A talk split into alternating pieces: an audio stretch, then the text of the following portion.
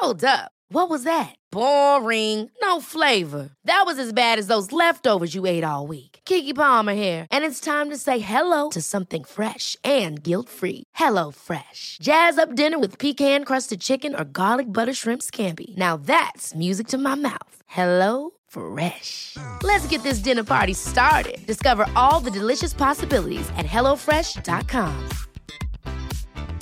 When you're ready to pop the question, the last thing you want to do is second guess the ring. At Bluenile.com, you can design a one of a kind ring with the ease and convenience of shopping online. Choose your diamond and setting. When you find the one, you'll get it delivered right to your door. Go to Bluenile.com and use promo code LISTEN to get $50 off your purchase of $500 or more. That's code LISTEN at Bluenile.com for $50 off your purchase. Bluenile.com code LISTEN. Planning for your next trip? Elevate your travel style with Quince. Quince has all the jet setting essentials you'll want for your next getaway, like European linen, premium luggage options, buttery soft Italian leather bags, and so much more. And is all priced at 50 to 80% less than similar brands. Plus, Quince only works with factories that use safe and ethical manufacturing practices. Pack your bags with high-quality essentials you'll be wearing for vacations to come with Quince. Go to quince.com slash pack for free shipping and 365-day returns. Hey, everybody, before we start the show, it is my pleasure to introduce, believe it or not, I know, second sign of the apocalypse. Here we go. Two new sponsors to the Pack Filler podcast. Our first and foremost being the one and only Giant Bicycles. That's right, I said Giant Bicycles. When they say ride life, they fricking mean it. The Pack Filler experience is all about bicycles enhancing your life, and guess what? That is the exact same philosophy Giant is all about inspiring passion for the bike. GiantBikes.com. Get online, check out their supplies. They have a bike for every single freaking need. And if you haven't known that, you haven't been paying attention. Also, I definitely want to thank my friends here in Spokane at the Bike Hub. Chris and his crew took great care of me recently. Their selection, customer service, passion for cycling shine through. Take my advice, you guys. Go to a bike shop like the Bike Hub. Support real stores. Get advice and expertise from real people. The Bike Hub Spokane and Spokane Valley, three locations to get you out there.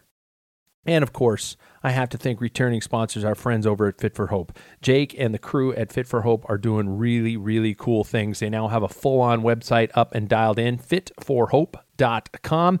I'm going to get Jake on the show here pretty soon so he can tell us more about what it's all about. But if you want to go over there, it's it's a goal setting concept for a really great cause, you guys. It's it's about training and preparing yourself for something, for, not just to get your own rocks off. Okay, for example, they're they're helping provide housing for victims of Hurricane Michael. They're doing all kinds of wonderful things. So go check out fitforhope.com.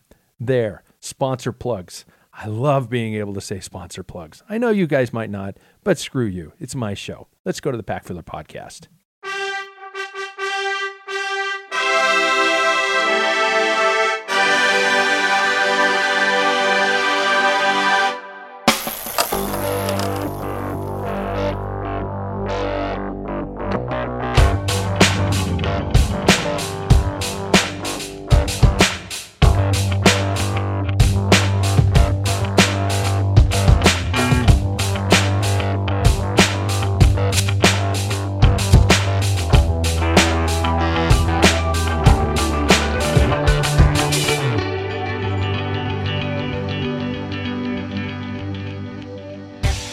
Welcome to the podcast that is as inconsistent as my ability to ride technical trails.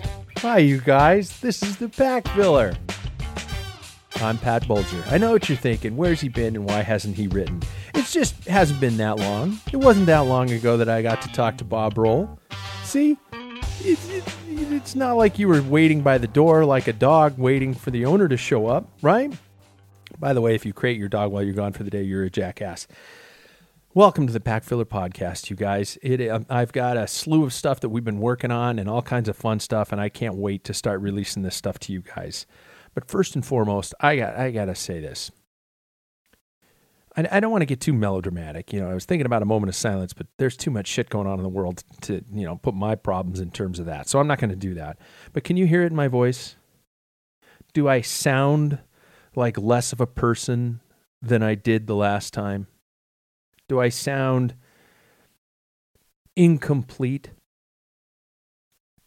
You guys, I'm a bike down. I I have one less bike in my house. And no, I know what you're thinking, Pat. You have way too many bikes as it is. And if you listen to the show, you know that's not true, right? But it it wasn't just one of my, you know, coffee cruisers that's gone. Schmallow's gone. As in marshmallow. Schmallow, the road bike. My Lapierre XML Light, aka Schmallow, because the bottom bracket looks like a marshmallow. It's not soft though; it's it's stiff bike, but it's gone. It's gone to live on a farm, you guys. No, not that kind of farm. Actually, a good one. Not like the one your parents used to say that your pets would go to live on. You know, dogs walking around, moaning at the walls, bumping into shit. Oh, uh, Coco's gonna go live in farm. Really? Yeah, Coco's gonna run and play and be happy forever. Oh, okay, I'm gonna go to the park now. And then your mom's crying in the doorway. We're gonna take Coco to the farm. No, this isn't that kind of farm. Schmallow has gone, I'm honestly going to say this, potentially to a better place. Schmallow's gone to the great Dave Martin. You probably know him. He's been on this show before. I think he's been on the show twice, one of our live shows, and then the old guys in my living room show, Dismount. He's now the owner of my road steed, my escape, my life for the last several years. Happy riding, my friend. Take care of her. See that she dresses warm. Sorry, that was a line from Fiddler on the Roof. But yeah, I, I, I sold a bike, you guys, and um, I'm feeling empty inside. So I need a new road bike. I do. It's time. I'm doing some shopping. Stay tuned. That's a teaser, right? You don't give a shit, but I'm, you know, I just, I, this is my podcast, so I get to talk about my stuff. I've been riding my old steel, my older steel bike in the meantime and uh, yeah, I have several steel bikes still in the house, but this one, this is a beautiful candy apple green build um, from a, a past local frame builder here in Spokane. Guy's name is Gary Sellner. He built bikes under the under the banner of Harry Gary Bicycles. If you've seen Harry Gary, you know his work. And um, and I, I I got a bike from him a long time ago. I think Gary might have been a sponsor of the podcast way back when as you can see, um, uh, apparently sponsoring this podcast, Kiss Death for a Bike Company. Although Elephant was a sponsor of this bike company, bike sh- the, the, this, this, podcast for a while, and Elephant and he's Copus is still kicking ass. But anyway, I'm getting off track. I'm riding around on a, a beautiful old steel bike, and I forgot what it was like. Yeah, it's a little heavier, but it's got a great feel to it. It's really, even though I'm primarily riding it on the trainer right now because it is, what, it's December in the northwestern United States, which means, yeah. I must say, however, that it is kind of hard to replace parts on a bike built with Campy 10 speed, though. I have a Campy Chorus. It's built up with, with 10 speed with the ergo shifters. You know how hard it is to find parts for that stuff if you want to stick to the local bike shops? It's, I mean, I, I they, they look at me, they're going, yeah, I understand you need a 10 speed chain. We can get you one but we just don't carry them in stock because they were last made 20 years ago. Not that long, maybe 10 years ago. 10, you guys think 10 years ago for a 10 speed? How long ago was that? Anyway, perhaps I need to do a show a show on uh. Is that how you pronounce it? I don't know. I just read it, but I don't see it. The, you know, riding, racing the old style bikes. I need to do a show on that. You know, about parts and maintenance and all that kind of stuff. Because right now I kind of feel like you know a, a, Cuban car owner from several years ago when they couldn't get any new car parts in in Cuba, and everybody was just kind of you know pirating their old cars or manufacturing things to keep the keep them on the road. I'm going through boxes of of just stuff that my father just went, "Oh, Patrick will like this. This is a gigantic box of super record parts from the early 80s." he's right. I, I freaking love that stuff, and and I keep all the boxes and I drool over them, and so now I'm kind of rifling through this stuff, trying to piece stuff together to keep my bikes going on. But uh, hopefully, we'll get to that point where uh, the new bike comes into the perspective. But it is kind of nice, you know, looking in the old bikes in the corner like velveteen rabbits that you do definitely got to pull out, dust off, and and ride. You know, because if you if you're just hanging them up on the walls, that's kind of lame, don't you think? You know, uh, unless it's truly some sort of a you know, I have Andy Hampsten's Giro winning freaking Huffy or Murray or whatever the hell they were on at that current time, at 7-Eleven time, but but you probably don't, and you should probably just get out and ride it or give it to a kid, right? Anyway, off soapbox. I got to get to today's show. Um, it's funny that I spent my intro to the show talking about road bikes, and, and we're going to a personality today of somebody in uh, the off road world. And when I say a personality, that is the biggest understatement of the year. Um, Amanda Batty is is one of a kind. There's another understatement. She's fast, opinionated, colorful, fun, and as she says herself, feisty as fuck. She's ridden at the top of the downhilling world for several years. She's been on this show once before. If she finished a race, she was on the top, on the podium. If you're an asshole, she lets you know. If there's bullshit, she will call you out on it. And recently, Amanda suffered a career-ending crash, um, and and she's going to talk about that in the interview. She chose chose to retire at the top of the sport, although not as she had definitely hoped to retire. And she goes into explanation about that also. It's been a brutal recovery for her mentally as well as physically. Um, I, I don't know if I'm overstepping my bounds by calling Amanda a friend. I've, like I said, I've, I've corresponded with her since her, her first appearance on the podcast. And, uh, you know, I've, I've, I've followed what she does and how she says it. And, and I love her style and her personality. And, um, I tried to get her on a couple times. I flaked out a couple times, and I don't think she ever flaked out. She was always like, "Sure, yeah, I'll come on the show." So I finally got to catch up with her just recently, and um, it was a great talk and a great interview. So, ladies and gentlemen, without further ado, Amanda Batty on the Pack Filler Podcast.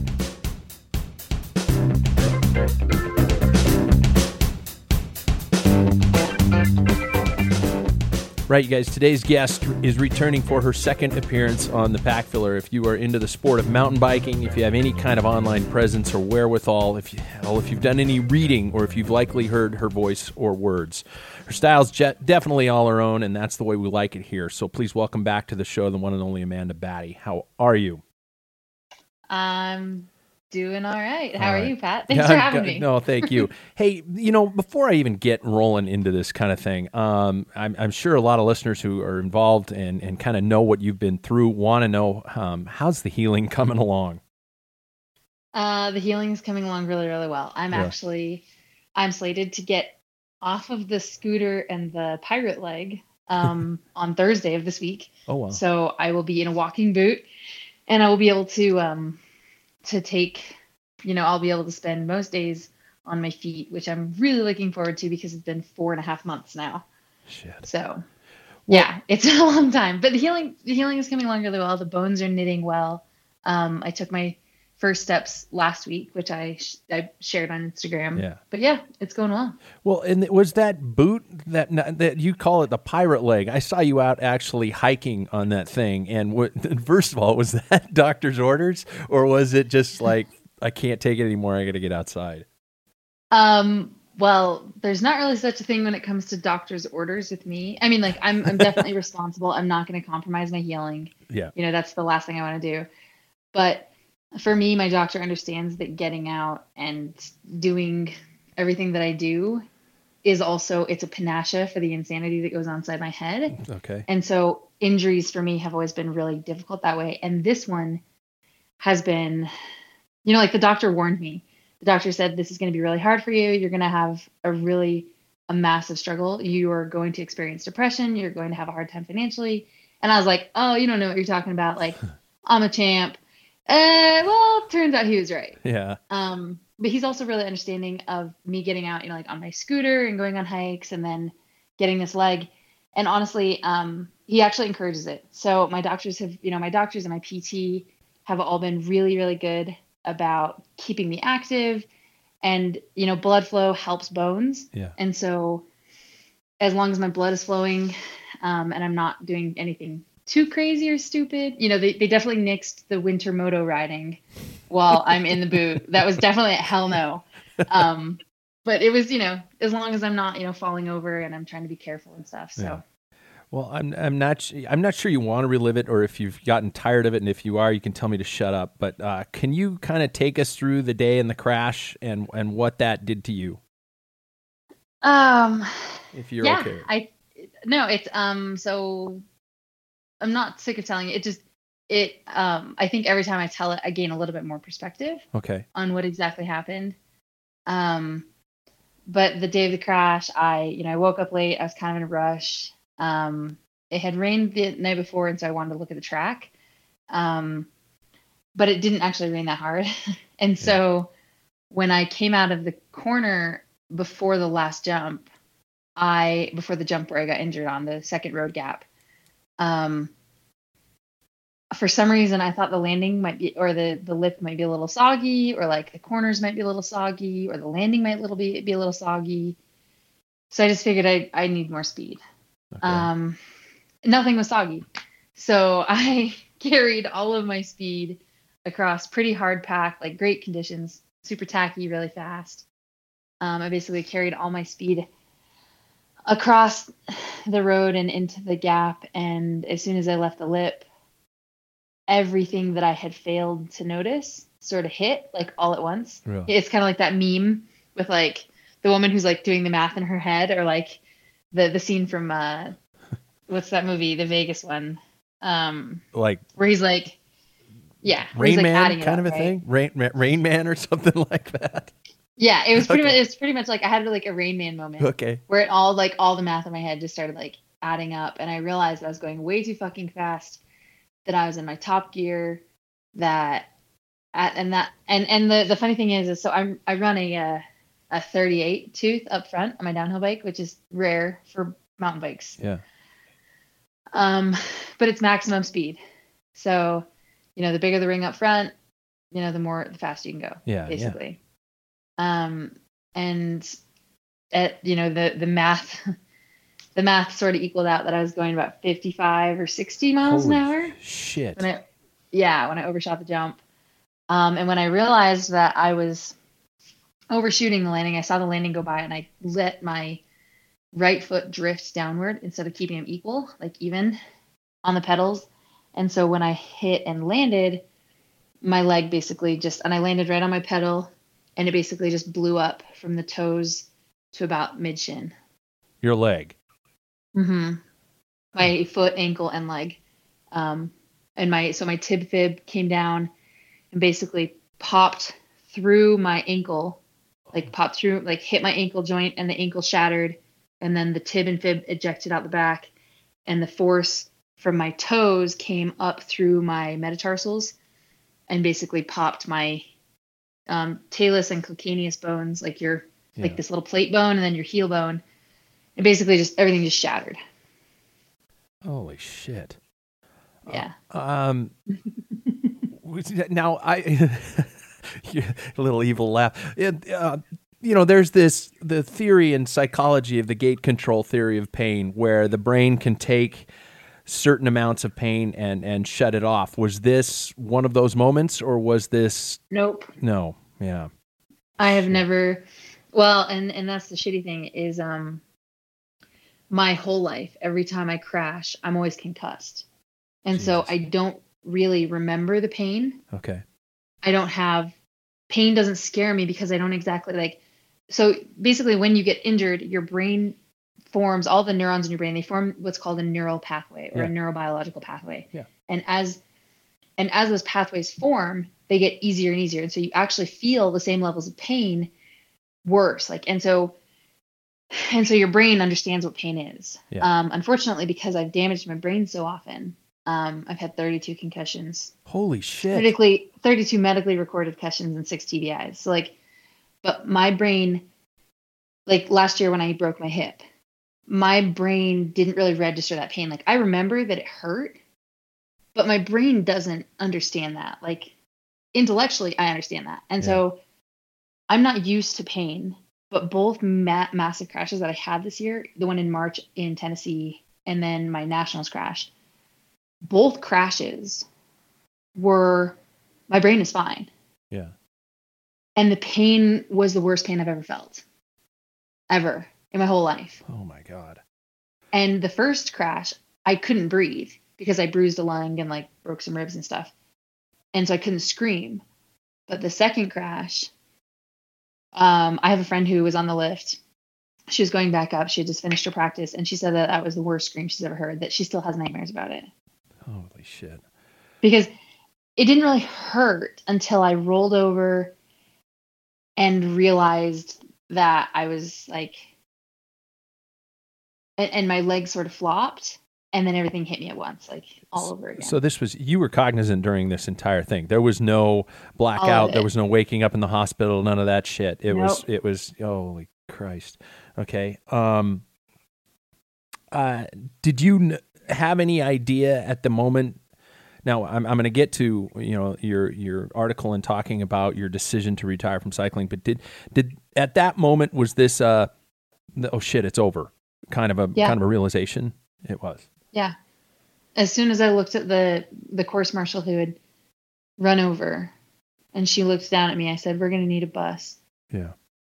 And she looked and she she said, she said, "Are you sure?" And I said, "Yeah, I'm going to need an ambulance and a lot of painkillers." Then she said that I laughed, and then I was like, "It's over." And then I just laid down and kept screaming. Jesus Christ. Yeah. Okay. Um, this is why I do. Like, this is why I do these shows with an open beer in hand because I'm gonna need it now. yeah. I mean, and, and it sounds really horrific and it sounds super fucked up, especially that I laugh about it now. I think I terrified. I, I'm pretty sure I traumatized everybody on that poor fucking mountain. Like, Yeah. and that's the biggest thing is I have to give such a huge shout out to the ski patrollers and bike patrollers at Snowshoe Mountain, all of the EMTs at the Roaring, I think it's Roaring Fork Yeah. Emergency Services. I have to, everybody at Pocahontas Memorial Hospital, which is the first hospital they took me to. Um, honestly, those guys actually saved my life, like hands up. So it, the bones came out of the PT artery, Jesus. and so I, it's actually a really good thing because it's better than the Achilles tendon. Like 99% of these injuries, like like posterior tib fib um, compound injuries, it goes through the Achilles, and that's a two year recovery process. Um, and it didn't. Yeah. It went. It ejected sideways because of the angle that I hit. Um, it managed to barely miss my Achilles tendon and exit outside, and but it pops through the PT artery, which is one of the three arteries in your foot. Okay. And so I was bleeding pretty heavily, but my race pants and my race sock, um, they held it together. And then, and the first people on scene, they saw immediately what happened. They they didn't say anything to me. I didn't know I was actually bleeding until I got to the hospital, um, and I didn't know how heavily I was bleeding. But um, they tied up my leg and they put me in the bus and they got me on drugs and it, it- they were amazing actually. Um, one of the patrollers rode with me all the way to Roanoke because they couldn't fly because it was the middle of this crazy ass lightning storm. Like the whole thing is just insane. Like the whole day was just insane. just how everything worked out. It was, it was just insane. But the everybody everybody at Snowshoe and in Snowshoe was just on point that day, and I'm so incredibly lucky Wow. for that for them, and I'm so grateful for them for sure. Okay. So after this, you you wrote a really powerful and, for lack of a better non cheesy word, on, on your retirement, and then it really didn't have anything to do with the crash per se, um, and without having to necessarily. Um, rehash and, and you know read your entire post back verbatim what was it that finally made you say enough is enough Um, it was partly the crash, but it was also it was the lead up to the day Yeah. of nationals. It was having to publicly embarrass our federation to honor their commitment to nationals prize money. It was it was having it, it was just a constant fucking battle. Like last year, I was second in the nation by a couple of seconds There's never been a year in my entire career for the last six years where I have not been on a podium at national champs. Yeah. If I'm at a race, I'm on the podium.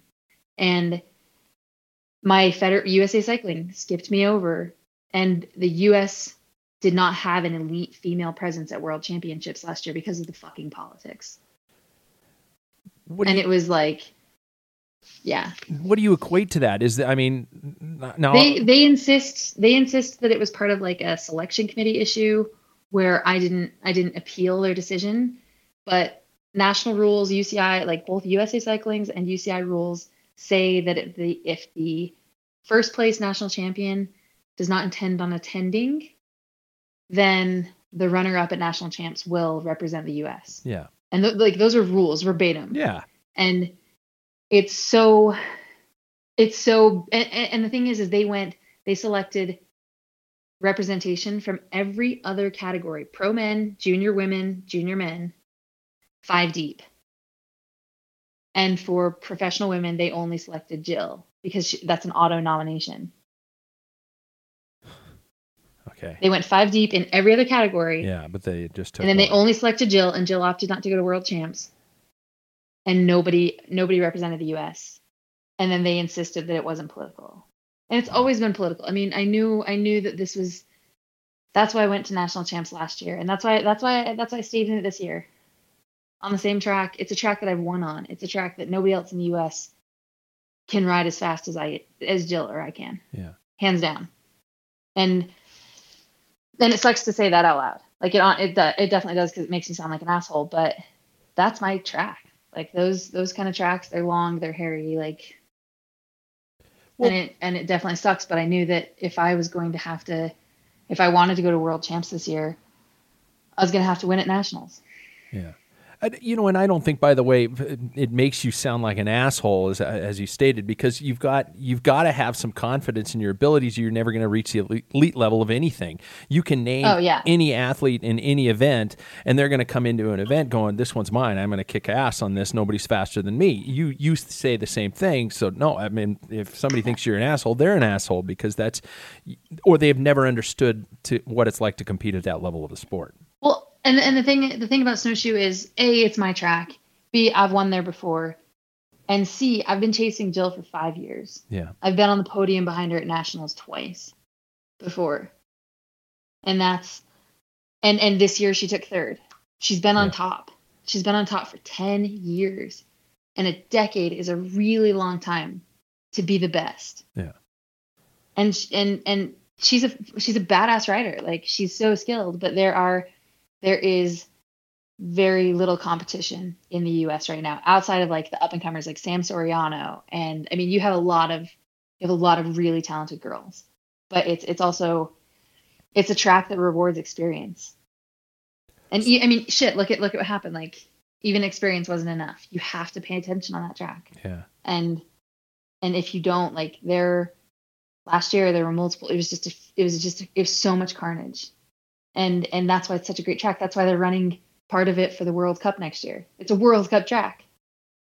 Wow. and and i mean and everybody you know i don't know. I have so many opinions about snowshoe because it's just such a great place to race. It's you know it, and it's it would be a hell of a place to win a champ a, you know a national championship Yeah. on. But so you mentioned is what it is You mentioned continuing for a couple of years, even though you kind of felt the writing was on the wall. You're being drawn in other directions. Was it a uh, strive for personal gain, or was it a strive for fuck you to the people who are being who they are? That kept going. oh it was a huge fuck you okay. It was a huge fuck you because last year, last year I came so close to everything. Last year was my, last year hurt.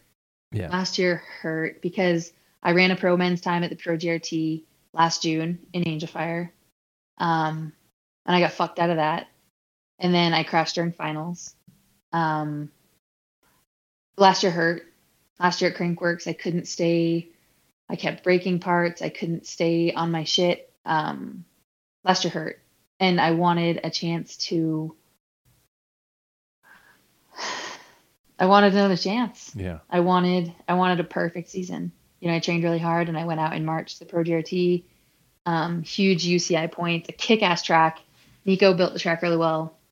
Um, you know, I knew what tracks were coming up. I knew what I needed to do um, in order to get to the World Cups, and it didn't work out. And I think that um, I was done after this year anyway. Yeah. I that was the plan. Um, come in, do what I needed to do, hopefully walk away with what I wanted, and then bounce. But after this crash, it was just Yeah. it's time. Yeah. Yeah. it was just you know there's like I explained in my blog post, it's it's been coming for a couple of years. Just the politics and the bullshit and the fact that I constantly, you know, at what point at what point can you just ride your bike? Yeah. At what point can you just be an athlete, you know, instead of having to be and it and it, it just started adding up like these people who would come into my Instagram and like tag me into these really stupid conversations because they needed a dog in the fight. Yeah. You know what I mean? And it was just No, like yeah. it got to the point where it was like, um, what am I doing with my life? Like, what what is this for? How how much good am I honestly doing? Like, is this emotional investment? Is the financial investment? Is my physical investment worth it? And as soon as I saw my leg, I was like, you know what? Fuck this shit.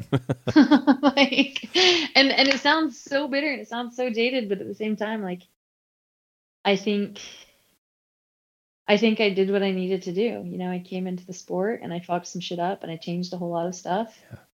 Yeah. And and now it's t- someone else's time to carry the torch. You know, I'm still uh, we're still you know, I'm still doing a bunch of filming next year. Um I'm you know, I'm still going to be a media athlete. I'm still going to try and help raise the profile of women's riding and and all of that, but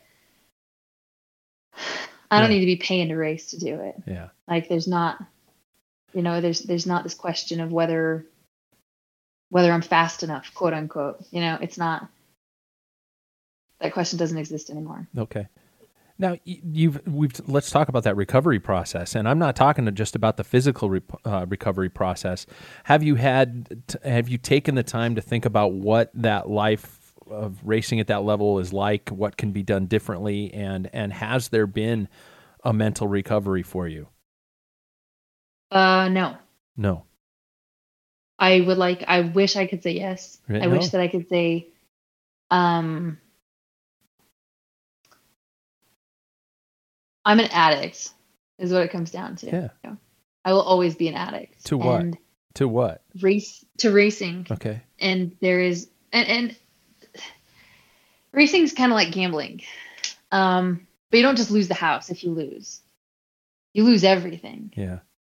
You can be paralyzed from the next you know and and i i started realizing this this this spring when i couldn't say no. I couldn't not go race. I couldn't i love everything about it everything about it. The morning of the changing of the track how you have to like it's adapt. You you adapt or you die. And you go and you you gamble and it's the big win. And and when you win there's nothing like it.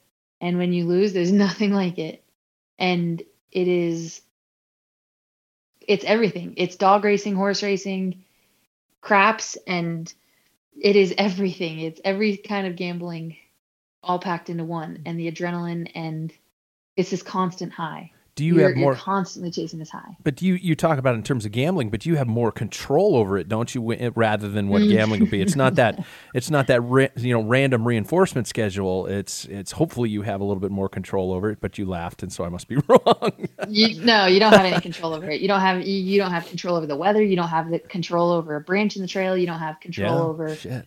someone in front of you you don't have control over a deer in front of you you don't have control over how the dirt might run one day or one minute compared to the next. Um and it's there's no control which is which is you know it's adapt or die. You do what you can with what you've got and and everything else you just pray that it lines up.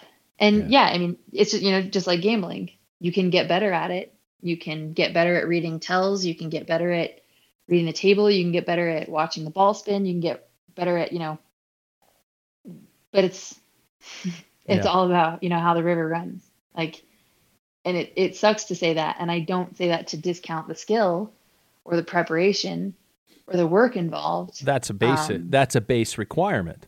but that's a bit like yeah, Yeah. you don't go you don't go into casino not knowing how to play Yeah. i mean some people do Yeah. but gambling addicts don't and neither do racers Wow. and it's and the recovery is um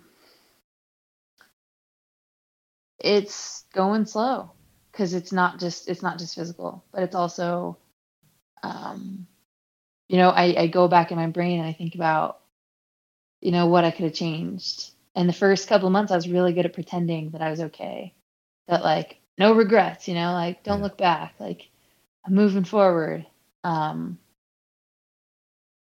but I wanted to go out on my terms. I wanted to go out, you know, a couple of fingers in the air. Yeah. And that is not how it ended.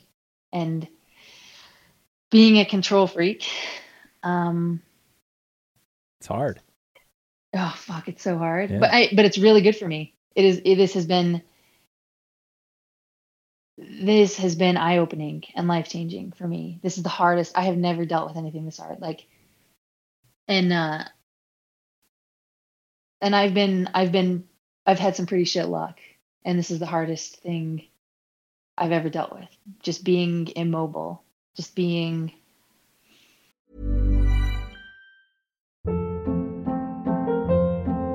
Hold up. What was that? Boring. No flavor. That was as bad as those leftovers you ate all week. Keke Palmer here, and it's time to say hello to something fresh and guilt-free. Hello Fresh. Jazz up dinner with pecan-crusted chicken or garlic butter shrimp scampi. Now that's music to my mouth. Hello Fresh. Let's get this dinner party started. Discover all the delicious possibilities at hellofresh.com.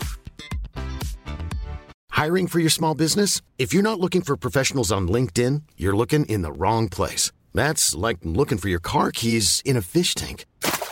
LinkedIn helps you hire professionals you can't find anywhere else, even those who aren't actively searching for a new job but might be open to the perfect role. In a given month, over 70% of LinkedIn users don't even visit other leading job sites. So start looking in the right place. With LinkedIn, you can hire professionals like a professional. Post your free job on linkedin.com/people slash people today. Yeah. Um, and it's only been four and a half months.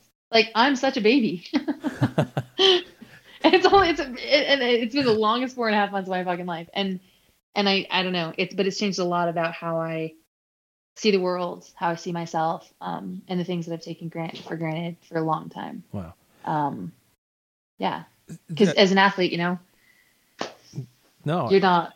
Yeah. And here I was actually going to, I just scri- uh, scribbled out a question that I was actually going to ask you if you slowed down because that is actually a really stupid question because the answer is obviously no. So, what do you do with that passion, with that intensity, with that energy? Um, where, I lay where in do you bed take it? and yeah, cry. Yeah. Okay. Yeah. no, and uh, okay, that sounds really, really bad. Um, No, it doesn't. It's only partially true. That's No, only partially true. it for doesn't. record. Taking- Sorry, that was like a, this. Taking the competitive taking the competition from the competitor is is like you said it's taking the drug away. And um, that's a, a gotta be an incredibly painful um, situation to put yourself in or to be put into. And and so then you have to try and understand or take into account where do i go now? What's next? What's next in this book for lack of a non-stupid cliche Well, and it's you know even even in the off seasons or in, at other times where I've been hurt, you know, like when I had a shoulder injury, um, you know, the the, the drug replacement was Strava.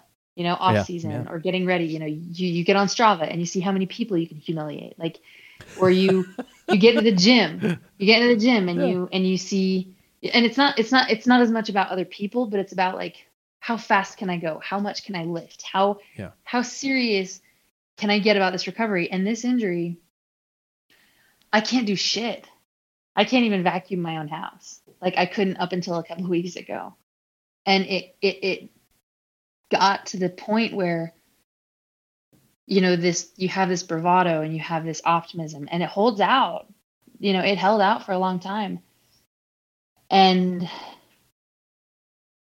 and and and and I tried to replace it. You know, I was like, oh, let's do this bike giveaway, and then and it just keeps you know there are things that just keep reminding you that you're broken that you're not less than but i i was less than because for a long time i didn't i didn't build myself as a person i focused more on what my body could do Yeah. instead of who i was and i think that that's a hard that's a hard pill to swallow when you when you spend so much time being an athlete that all of a sudden you're not an athlete and what do you have left And do you? I mean, do you? Do you have an idea yet? Is there a plan? Yeah. Is there okay? there's i mean there, and there was there was always a plan like law school and yeah. um you know the bike giveaway and and building this foundation and Yeah. um but i think i think you have to come to terms with what sets your soul on fire but isn't a replacement for the drug. Okay. because it's easy to say it's easy to jump into the next thing. It's easy that's what i'm that's what i'm great at. I'm fantastic at failing and jumping into the next thing. Um because if you don't give yourself time to mourn you can't be sad right? Yeah. um and it is it's super hard to to say like oh this is my next thing and not not know if bikes are going to be part of it or not know if riding is going to be part of it because for so long that's my you know that's still the one thing that if i can get on two wheels like hmm it's going to be a good day.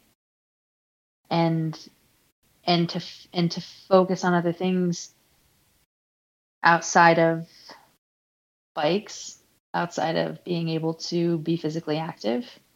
Um i don't know if i'm going to be any good at it. I mean we're going to find out apparently but Well, uh, if if if if anything of what I've gotten to know at you, even from a distance, is is to say, and I'm not doing this to fill the room with rainbows and unicorns, but um, your your presence, um, your your style, your personality, uh, your your strength, and I'm not nec- I'm not talking about physical strength. I'm talking about you and, and character and personality. Um, there's that's not this is not something we're going to come across every so often and, and i know that there is something in the bike world that somebody's got to get involved and, and become a part of because eh, what you what you've created and what you're doing is it would be ridiculous to not take that and try to find a way to make it and I hate to make turn it into a business thing into something marketable into something productive and you know eh, so I, I I don't know where I'm going with this but I sure hope the bike's involved and Oh, if it, I think for me, it always will be. There will Yeah. always be a part of me that my goal is to get as many people on bikes as I possibly can. yeah That's my. That's at the end of the day, that's always been my goal. Um, and even when I started racing, it was always about I can do this and I can show other people how to do this. Um, and I think even even when it became something that sort of dragged me back in over and over and over again, it was still I wanted to win. I wanted that national championship jersey. I wanted that world champs jersey to be able to say, "Fuck you." yeah Stop being afraid. like if I can do this, you can do this. If I, out of all of these assholes, if I can do this, you can do this. Like just go make it happen. And I think and you know, and that's still something that I want to do, whether it's these speaking engagements that I've started doing, um, which have been a ton of fun, um, or free women's clinics, or you know, whatever it is, whatever it is that I that I get in that I get involved in. Um, I just want to make the world a better place at this point. wow um can I ask you about your social media presence Yeah. Fire away. I'm not gonna. I'm not gonna. You know, pull any punches here. It it sparks joy. It starts cheers, laughs, um, uh, and incredible moments of beauty and awe. I'm not gonna lie to you, and um, a plenty of of anger, rage, and what you call sometimes those armchair, I guess, quarterbacks or haters and things like that. What is it about you that you think people are attracted to and follow you and want to become a part of your adventures? I guess. Um, I think that there are a few different types of people, but I think that I think that people either love me or hate me for a few reasons. Um, the people who love me respect my drive um, and my unwillingness to compromise on certain things, on the fact that I'm a human, and that if you're going to interact with me, you better fucking remember that. um, and I think that the people who hate me hate me for similar reasons. I'm I don't fucking care if I'm liked. Um, and I think that that's I think that people expect other people to want to be liked. Um, people do crazy shit um, to get approval, and for me, that's not that's not so much a driving factor. Um, especially the older I get, I'm just not. It's not worth it, and I think some people are affronted by that, by my unwillingness to adhere to social norms, if that makes sense. Just my because I, I could I could play the game, but it's more fun not to. You know? yeah. It's not it's and I think that I think that some people respect that and I think that it's also um that it chafes some people because it it's it's a slap in the face. It's a reminder that they could do what I do, but they're too scared or wow. whatever their motivation is for not being themselves. Um, it's just, you know, and I don't intentionally try to piss people off, but I'm also not going to shy away from things that are important or saying things that I need to say or things that just need to be said yeah. by anyone really um, in order to spare someone's feelings because I think that there's too much um, there's too much high road. There's way too much high road. Um, and I think that people, I think a lot of people think that I'm divisive because my focus isn't on being nice. Well, but I, I also find that especially for somebody like you who's who's putting yourself out there, it's so easy for people to just simply sit behind a keyboard and provide some sort of a negative feedback or some sort of a instigating comment and then just walk away. Oh, it absolutely is. Um, because they they haven't lived what I have, and I think that's the def- that's the line. Um, I think for them it's easy to for them to just be like, oh, she's just a troublemaker. Oh, like you don't understand what you're talking about. The thing is, is like I don't talk about topics that I'm not intimately familiar with. I'm I would not presume to do that to to speak to someone else's experience that I'm not familiar with. And so when it comes to the things that I talk about, I know on an intimate level what I'm doing. And I think that a lot of people don't realize that I'm speaking from places of experience, whether it's being a felon, whether it's, you know, whether it's chronic illness, whether it's basically a death sentence, whether it's professional racing, whether it's marketing. It doesn't, you know, I have I've had so much experience because I've, you know, I, I've lived a fairly difficult life. And I think that I think that it's easy. Honestly, I think that it's easy to just leave a comment and walk away and discount someone's humanity and their experiences than it is to say, okay, what does this person know that I might not know? What has this person seen that I may not be familiar with? Because if you decide to do that, if you ask those questions, you're suddenly humanizing that person. Yeah. But if I'm the enemy and they don't have to humanize me, then it's easy to dismiss me or it's easy to say something shitty and then log off. But I think that's that's the funny thing is it's not there's no there's no easy solution to it. There's no simple solution to that because they, people people are going to be shitty, but they're also, you know, hurt people tend to hurt people. And it yeah. sucks to say, like, it sucks to say to someone on the internet who's mean, it sucks to be like, you know what? I'm sorry that you have mommy issues. Like, I'm sorry that you're fucking mediocre. Like, I'm sorry that you hate a stranger on the internet because of what you've heard yeah. rather than meeting me. And that's, and I'm, I'm pretty sure I've told you this before, but it's it's always fascinating to me that that people in person are like, wait, you're Amanda? Really? Yeah. And then yeah, and people on like on the internet are like, fuck you, bitch. Like, you know, it's it's always like it's always really interesting to see the two contrasts, which is my favorite thing at like Crankworx or um Sea Otter or like races, you know. like kind of show up and just wait for people to come say hi and like and it's it's it's it's always really cool because just there's this I don't know. Everybody's human and I don't I definitely don't think that I'm as mean as my words might seem, but I just don't I don't see the point in dressing something up. Yeah. Like I'm not going to I'm not going to hide feelings or put flowery words on something that doesn't need it. Yeah. So I, I know you answered this just recently, um, and I, I, I apologize if it's redundant, but um, what's good about the sport, in your opinion? What do you think of the good things that are happening? Where do you think things that are, are going well, and what direction? Um, I think that the UCI establishing mandatory payment to avoid lawsuits is a good thing, even if their arm was twisted. Yeah. Um, I think that the girls' programs, like Little Bellas, is stokes me out.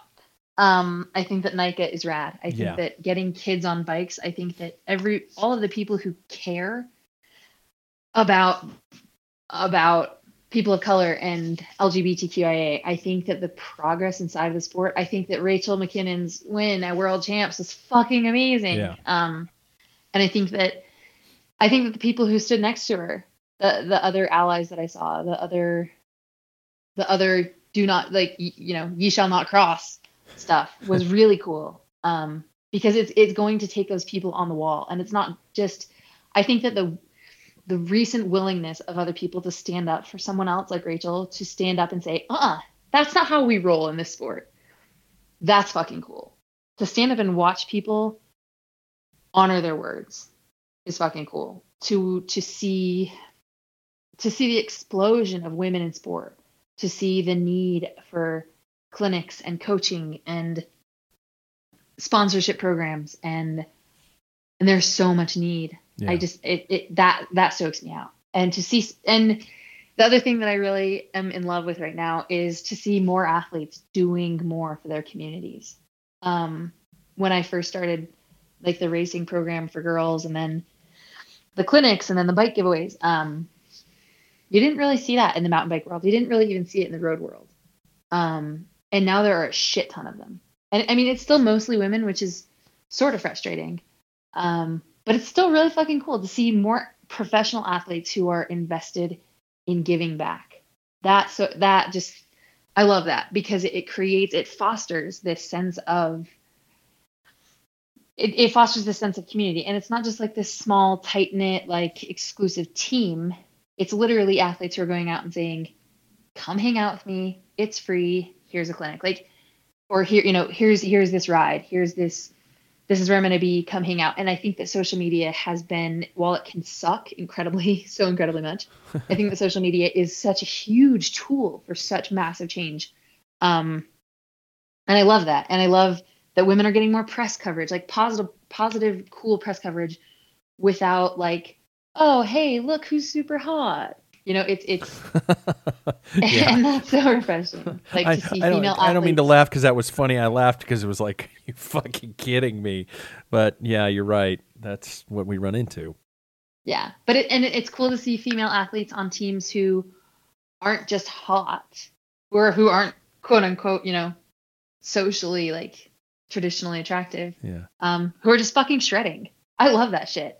I love that shit. That that, and that there are women of all ages and races and and genders and sexuality. Like that is just to see the inclusion that's happening on the women's side of the sport is just really cool because it's and it's all happening right now. Like and that's i think the coolest part. And you know like the wilderness the wilderness act and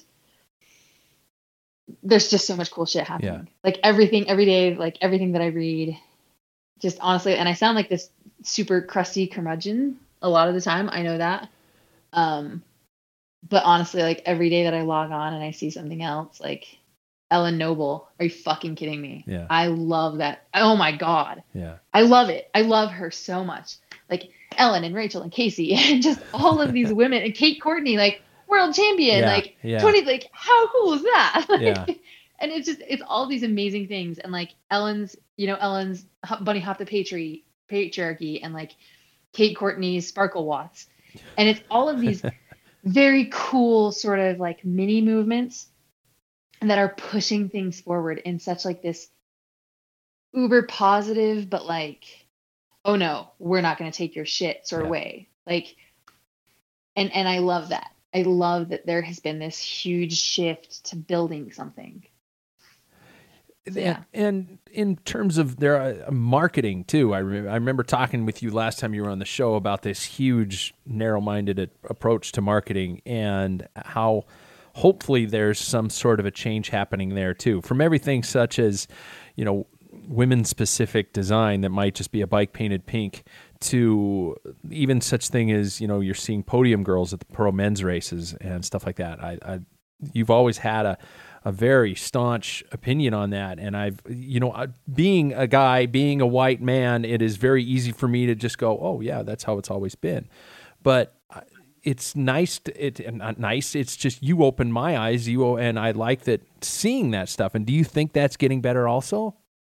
I do think it's getting better. Um, I am pretty angry at the Tour de France for going back on their for rescinding their decision yeah to do away with podium girls this year. I'm pretty fucking angry about that. Um, and I wish that someone would actually hold them accountable for that because there was huge buzz all across the industry when they decided that they were doing away with the podium girls, and then when they decided that they were actually not going to do away with the podium girls, it was pretty. There was pretty quiet. yeah Um, and I was I that was right after I was injured, but I I was, you know, I was having conversation with um someone from a TV network who wanted to do a special on it, and it it was it was one of these things that has been it's so infectiously degrading. And you know, I wrote that post about Dear Podium Girls, and everybody got pissed off at me about that. Um, because I examined their economic value, you know, and and there are like there are which cracks me up by the way, there are Reddit threads devoted to that blog post really about Dear Podium Girl. There are Reddit threads that are like, well, she's an athlete, she's using her body to get ahead. And I just laughed. I mean, the whole like the whole the, the mental gymnastics required Yeah. to be that fucking stupid is hilarious. Like if you are that dedicated to defending quote unquote women's jobs, but you've never in your entire fucking life taken a stance on women on bikes or women in sport or women in the workplace, like bow out. Do me a fucking favor and bow the fuck out. Yeah. Because it's just it's so it's just so oh it's you know it's the same conversation around like trans women in sport. Um all of the all of the detractors after rachel won. Yeah. All the men all of these men all of these white dudes were like well i just care about women in sport. I just want to protect women in sport. And i was like you know what bitch? Like i'm a woman in sport. We've got this. Like thanks but no thanks. Like where the fuck have you been? Like where have you been? You guys are upset about podium girls and trans women and like you say that you want to protect women. Like okay come on over. We're having a meeting at my house next week about equal pay. Yeah. Like the fuck are you? Like okay where where have you been? Where have you been in the conversation with kathryn bertine where where have you been in all of this con- all of these conversations about building women about bringing women up about about equal pay about preventing sexual assault and sexual harassment about about changing the way that we do business like where is everybody? And and you know it, it's constantly like this we're having this huge progressive movement which the the contrast blows my mind. We're having this huge progressive movement and yet we're still we still have shit like unequal payout or like this last weekend in pittsburgh the men at the whatever race in there um, they paid pro men six deep pro women were paid three deep and it wasn't Yeah. equal yeah and it's like that we're still having these fucking conversations that like officials can still tell athletes, oh, like you didn't run that time. Yes, I ran that time. what Believe me. Like, and well, and that's what happened last year at the GRT. Like the whole, it the it was it was a nightmare. Like I had to file a formal complaint, and it's just it's one of it's just another brick in the wall of women in sport. And then everybody asks, well, why aren't women as fast? Well, why aren't women as entertaining to watch? Well, why aren't women this and that? And are you fucking kidding me? Yeah. When when you look at everything, and I'm not saying like, oh, women have it tough, but like women do have it tough, like as athletes. And yeah, And it, ultimately. It's it's it's a comparison element that people don't see beyond, I guess. Would you agree that, you know, we we can't compare men's and women's racings or we do need to compare men and women's racing? I mean, eh, what do you think? I think um I think we need to compare women and women's racing and Yeah. men and men's racing, but also the support between the two. okay. Because yeah. you can't there's a huge and vast discrepancy between the programs that are available to men and the programs that are available to women. Like so I wrote a thing earlier this summer called equal pay. Yeah. or equal pay day or something or like equal opportunity is what it was called. It's on medium. Um and it breaks down the comparison between men's and women's racing and the whole do women deserve equal payout and i talk about physiological differences. I talk about how the risk for women hitting a world cup gap is actually higher than the risk for a six foot 180 pound dude Yeah. you know and it's because when you're smaller you don't really go as far like Yeah. and so it's, it's one of those things it's one of those things where we take more risks to run the same courses without the same support without the same payout without the same safeguards that the men have been guaranteed and so okay so we're not equal and you're saying that we don't deserve equal pay but when you take into account all of these differences all of these discrepancies shouldn't there like shouldn't there be a larger conversation like shouldn't there be this well, there aren't as many women in mountain biking as there are men. Well, there's a reason for that because when you look at mountain bikes, men's mountain bike racing, look at the junior elite programs. Yeah, yeah. How many men's junior elite programs are out there? How many men, how many boys are supported on the sole belief they have quote unquote potential? yeah. Shit. And how many girls have you seen get sponsored based on their quote unquote potential? Shit. Yeah. Okay. Yeah. And so it's, it's one of those things where these boys are groomed starting at like starting Oh, at yeah. super young ages. Well, I mean, you could you could go back to the base if we wanted the basic root stereotype where boys go Mm-hmm. out and play in the dirt and girls are supposed to stay inside and be pretty. That you know that that bullshit thing Yeah. that's going on. And when you've got that, I mean, where do you how do you ever get to the point where you're a girl and you can say it's okay to go out and play in the dirt, or that the the the even more evil uh, label of the tomboy. Mm, You know, where does that turn Yeah. into things? You know, and so yeah, okay.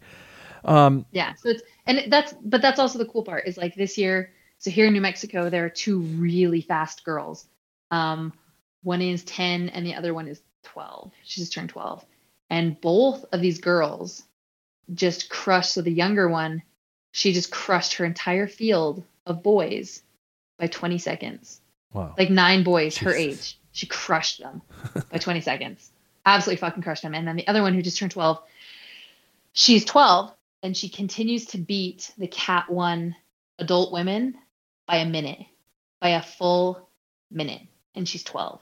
what the fuck? Really? Yeah. No, you like they're these and they're these up and comers are like, and so that's that's been like my secret goal Yeah. um, like Rachel Rudinsky this year, um, the 16 year old who followed me off the big UCI drop in Tennessee. 16. Yeah. She was one of three women to hit it. Shit. One of three women to hit Okay. it.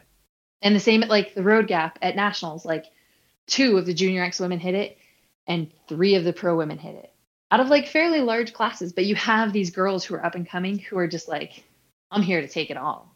And that, like, those girls, Yeah.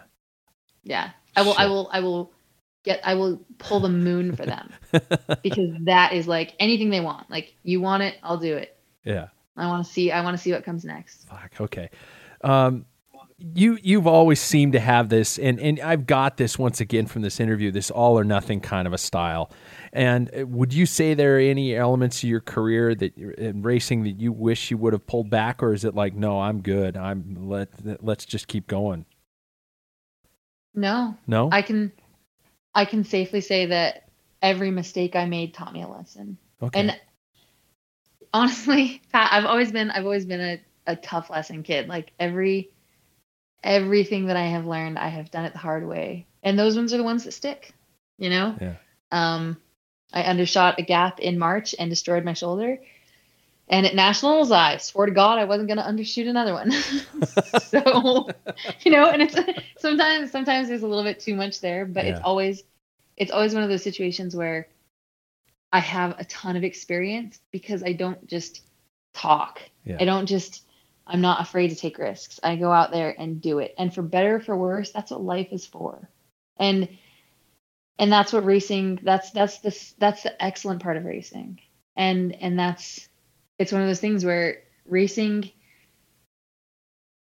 will always hold a place in my heart and not just as an addiction but as something that taught me so much because I took the risks because I was all or nothing. If- and that's but that's how you have to be. That's how you have to be as a downhiller. Like you can't do anything half-ass. You got to hmm. do it with your whole ass. Yeah. and you know if you half commit to anything you're going to get fucked up real fast. Yeah.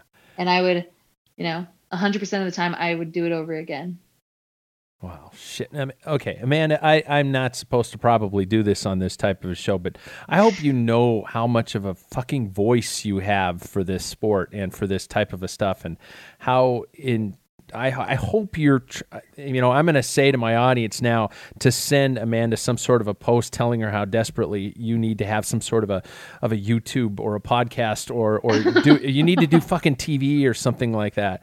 I'm serious. I hope because this fire and this passion and what you and I the I don't know if this was intentional, but what it felt like the emotional journey I've just been in, on with you for the past 54 minutes has been huge and and you've got a story to tell, you've got knowledge to share, you've got fire and brimstone and you're full of piss and vinegar and I fucking love it. And and you've got to take this and go with it. I mean, I'm not trying to give you career advice, but holy shit, if you don't spread this out, people are people are going to miss out. Yeah, you know, I'm it's sorry, uh, yeah. Thank you. I Yeah. appreciate that. I appreciate the hell out of that. Yeah. Um, fuck. you know, recently it's it's just kind of in closing. Um, recently it's been that I wanted to be anonymous again. I Really? retired because I wanted to move. I wanted to fade into the background, and uh, someone much, much, much smarter than I am, um, told me. He looked me straight in the eye and he said, "That's not your job." Wow. you weren't born to fade into the background and as much as you might want it um maybe that's just not who you're supposed to be. Yeah. and it it gave me some pause. It gave me you know and this it was before this whole speaking engagement thing. Yeah. really got kicked off earlier this year um you know when i was in oklahoma. And then someone someone messaged me someone emailed me the other day and said you know your your talk and then the conversation we had afterwards just gave me chills. Like you need to do this. Like people need to hear that. And i've like full honest like quite honestly i've been i've been weighing the cost the personal cost of being of giving more to other people or just holding on to it myself. And i think that that's that's the decision for me right now Yeah. is what am i going to do with this? Whatever it is that i have what am i going to do with it I'm I'm going to be really cheesy and end with a Shakespeare quote. You ready? Some are born great, Yes. some achieve greatness, and some have greatness thrust upon them. So, um, I think you've I think you've achieved it, but I think it's being thrust upon you, and so I I hope you do. I hope you keep going with it because I just love watching from the wings. well i certainly appreciate that Yeah. pat and i really appreciate you listening to me bitch and moan tonight No, and, it, it- and having me on again makes fucking great radio, so don't worry about it. But um, well, i'm glad Yeah, I'm I'm I'm glad to hear you're you're about to be on a boot here, and um, I can't wait to see you on two wheels again. Amanda, thanks again for coming on the show. pat thank you so much for having me and i hope you have a great night So tell me, tell me after that discussion, after what you heard on that show, wouldn't a, I, I, I'm serious, a YouTube channel or having her being one of the color commentators on on a on a on a TV broadcast or heaven forbid hosting her own podcast. Yeah, right. Cuz that's so profitable yeah, I'm sure you you know she'd ha- I'm, I know she could hopefully control the fucks and the shits on on a, on TV, but Tell me that wouldn't be something you'd want to watch or be a part of, or or have her be a a mentor or a coach or something motivating to get you going and get your ass off the couch and quit using your excuses. I, I wish the best for Amanda. That was a great interview. Um, we went through the gamut of emotions on that one, and um, I hope you got as much out of it as I got out of it talking to her. I'm, I'm rooting for Amanda, and I, I don't play favorites on this show, but that was that was one for the records, in in my personal opinion. So there you go. You guys, I got more shows coming to you over the next weeks. My my goal is to is to keep them coming. It's you know sometimes it's difficult to line up folks and and get folks dialed in and uh, find out schedules and all that kind of stuff. But I swear I'm working my butt off. I want to thank uh, all the people who helped me put these shows together. Got to thank producer Karsten Hagen over in Bend, Oregon. Yes, Bike Town is coming. I promise you guys. I'm just getting more footage, and I want to get about three episodes in the can before we relaunch. Before we launch, um, I want to thank my friends Paul Main. I want to thank uh, God. Who am I missing? I know I'm missing people. Um, anyway, I want to thank everybody who is involved with the show, and um, hopefully we'll keep coming and keep bringing out more episodes to you. Thank you guys so much for listening. Again, thanks to our sponsors, Giant, the Bike Hub. Fit for Hope. I got to mention Honey Stinger and I got to mention my friends over at Nuun, Nuun Hydration. Thanks, you guys. We'll catch you next time.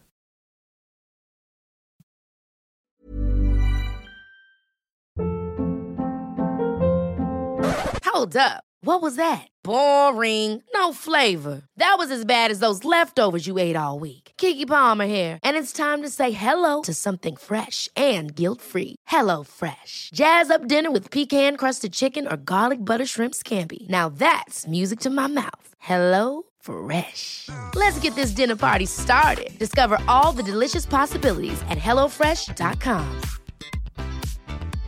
Hey, it's Paige DeSorbo from Giggly Squad. High quality fashion without the price tag. Say hello to Quince.